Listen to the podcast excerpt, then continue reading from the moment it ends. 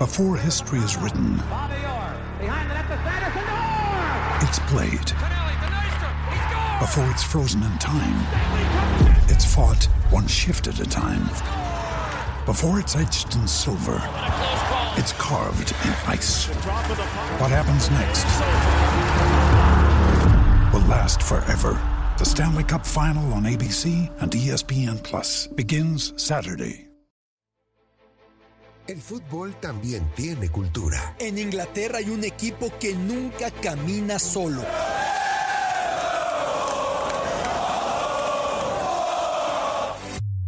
En Argentina se vive el fútbol con una pasión única.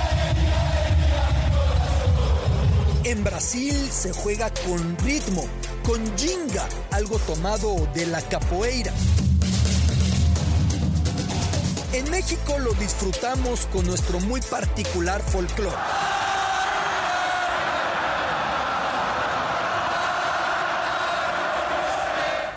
El fútbol es mucho más que un deporte y aquí te darás cuenta por qué. Biblioteca Fútbol con Alberto Lati, un podcast exclusivo de Footbox. Lati desde Japón. Biblioteca Fútbol, soy su amigo Alberto Lati, gracias por acompañarnos en este podcast. Vamos cerrando con los Olímpicos de Tokio, siendo sincero con ustedes, hoy me aventé unos 15 kilómetros caminando por la capital japonesa a la espera de tomar el avión que me va a llevar de vuelta a Dios mediante a la Ciudad de México. Es lo que me gusta hacer, caminar, caminar, caminar. Ves un lugarcito para un café, para un té, para una cerveza, para un saque, para una copa de vino, para comprarle algo a mis hijos. Es la manera que yo encuentro de conocer y de disfrutar una ciudad, máxime que en Tokio tuve el privilegio de vivir antes. Y mientras caminaba, y mientras caminaba, y mientras iba devorando kilómetros que tantas ganas tuve de hacerlo en las semanas que estuvimos confinados en la burbuja olímpica, pensaba en la relevancia de la temática de los refugiados. Empezamos estos juegos pensando o acaso limitando el tema a la delegación de refugiados de 29 atletas que acudía, muchos más que los que estuvieron en Río, entonces habían sido 10.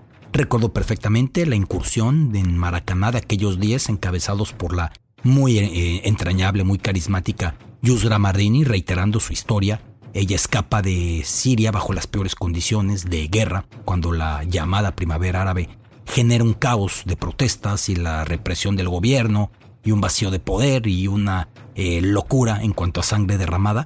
Ella sale y la embarcación en la que iba termina por averiarse. Quienes iban a bordo pues no sabían nadar. Ella se lanza al agua para intentar rescatar esa embarcación y nada, nada, nada en las peores condiciones hasta llegar a la orilla en Europa. Yusra pasaría en tiempo récord de nadar en esas condiciones a nadar en la piscina olímpica del Centro Acuático de Río 2016. Todavía cuando charlábamos yo le preguntaba qué es lo que más recuerdas de Damasco y me decía el olor a jazmín, porque el olor a jazmín es algo que hace especial a ese lugar y es algo que no encuentro en ningún otro sitio. Doy ese preámbulo para plantear lo que encontramos en estos Juegos de Tokio. Que hemos encontrado que no han sido solamente ellos. Sí, ha aparecido, por ejemplo, con la delegación de Mongolia, un judoka ganando medalla de plata después de haber dejado Irán por razones políticas como refugiado. Un judoka que tuvo que dejar Irán, Saed Molaei. Pero también hemos encontrado a una antigua medallista iraní compitiendo ahora por el equipo de refugiados. Me refiero nada menos que a Alizade, Alizada había sido la primera mujer iraní en llegar a ser medallista de oro y tuvo que dejar Irán. Y cuando dejó Irán fue diciendo, estoy cansada de que me vean mal por hacer deporte. Estoy cansada de ser juzgada. Estoy cansada de ser sobajada por ser mujer. Estoy cansada de ser limitada. Ya no puedo vivir bajo esta presión por ser mujer. Evidentemente, el régimen iraní se paraba el cuello, se alzaba los ojos diciendo tenemos una medallista. Pero ella sufría mucho porque en privado era sometida, era sobajada por ser mujer y por pretender dedicarse al deporte hasta que huyó y como refugiada apareció. Pero los éxitos no han sido solamente en el equipo de refugiados. Los éxitos han llegado también con personajes como la maravillosa Sifan Hassan, esta mujer de la que ya hemos hablado antes aquí en Biblioteca Fútbol, nacida en Etiopía, En la adolescencia tiene que caminar y caminar y caminar para dejar Etiopía con su caos político, con la guerra local, con la guerra de los vecinos. Su madre no puede salir con ella y llega sola a Holanda, a un clima que desconoce, a un idioma que desconoce, a una cultura que desconoce, a ver caras, caras que desconoce, extrañando, echando en falta su tierra, porque el refugiado no se va por gusto, porque el refugiado se va porque no le queda de otra para salvar su vida. Y entonces Sifan Hassan, de entrada, sobrevive a la discriminación, al racismo, a las caras diciendo tú no eres holandesa, hasta que al paso del tiempo recibe la nacionalidad, porque ser refugiado no puede ser algo permanente, es algo provisional, y recibe la nacionalidad, y empieza a representar a Holanda, y destaca muchísimo en los mundiales de Doha de atletismo. Viene a Tokio con una consigna sin precedentes, conquistar las medallas de oro de 1500, 5000 y 10000. Algo dificilísimo. Yo buscaba precedentes cuando ella se había trazado esta meta y yo encontraba los siguientes que les comparto. Por supuesto, el primero que viene a mi mente es el del todopoderoso Emil Satopek, la locomotora checa, quien en Helsinki 52 ganó los 5000, ganó los 10000 y ganó la maratón, todos con récord, una locura. Pero también podríamos pensar acaso en Pavo Nurmi. Vea qué nombres estoy diciendo, son los nombres más grandes en la historia del olimpismo. El gran Pavo Nurmi, el finlandés volador, quien en los, en los años 20 en París 1924 conquistara también pruebas de ese orden, 1500, 5000 y el steeplechase, o más bien era un cross country, para ser precisos, era un cross country que era de unos 12 kilómetros. Entonces lo de Nurmi era muy cercano a lo que buscaba la etíope holandesa Sifan Hassan. Pero en el rama femenil, Babe Didrikson. Lo de Babe le viene porque cuando era pequeña, ella hacía todos los deportes. Y cierta vez estaban burlándose de ella y cuando pichan y vuela la bola, batea un cuadrangular brutal y batea otro cuadrangular brutal jugando contra hombres. Los hombres dicen ya no la molestamos, es Babe como Babe Ruth, porque así le pegaba a la bola y quedó como Babe Didrikson. Didrikson conseguiría una marca en Los Ángeles 32 que es muy difícil de igualar, sobre todo que el deporte es especializado tanto.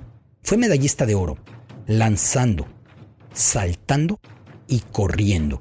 Normalmente ha pasado mucho como con Carl Luis, que conseguía corriendo y saltando, era tan bueno para las dos. Algo que ya va en desuso porque, reitero, se ha especializado muchísimo el deporte, ya incluso el que hace 100 metros no quiere hacer 200, lo que me parece increíble. Se concentran mucho en una prueba, el de 400 con vallas no quiere hacer 400 sin vallas.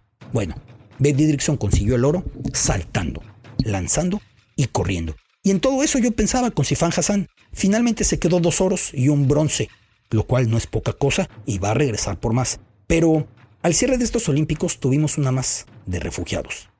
Y la tuvimos en la mismísima maratón. En la prueba en la que el rey Eliud Kipchoge va gozando, va disfrutando, va recibiendo la idolatría de sus colegas, él más que correr parece ir disfrutando, ir bailando, ir levitando sobre esos 42 kilómetros, 195 metros. Y de pronto, cuando va llegando a la meta Eliud Kipchoge, ¿con qué se topa? Se topa con que él entra primero, ciertamente, pero para el segundo lugar se da una situación muy curiosa. ¿Qué situación se da?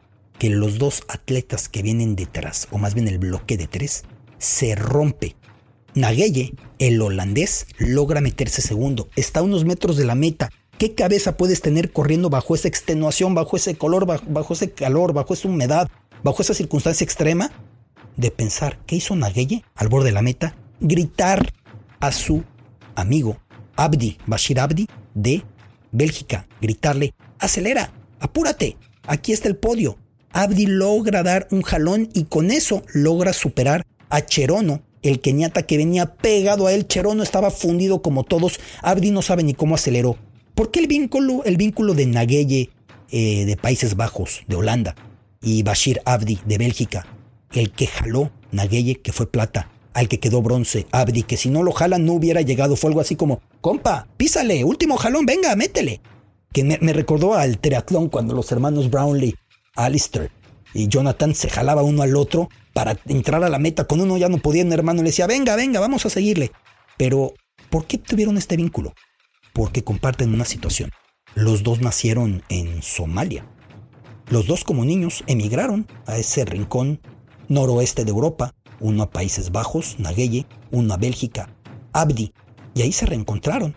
Nagueye llegó con 6 años, Abdi llegó con 11 años. Los dos vivieron en el ser extraños, en el ser discriminados, en el ser ajenos, en el dejar atrás un pasado traumático con un país, Somalia, en esas condiciones paupérrimas de inestabilidad, de crisis, de zozobra, de guerra, de persecución, de división.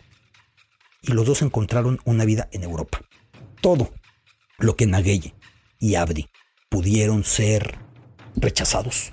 Todo lo que el judoka que terminó por dar la medalla a Mongolia tras dejar Irán pudo ser rechazado terminaron por devolviéndolo y con creces. En este caso deportivamente, pero yo siempre voy a repetir, el refugiado da a cambio mucho más de lo que recibió.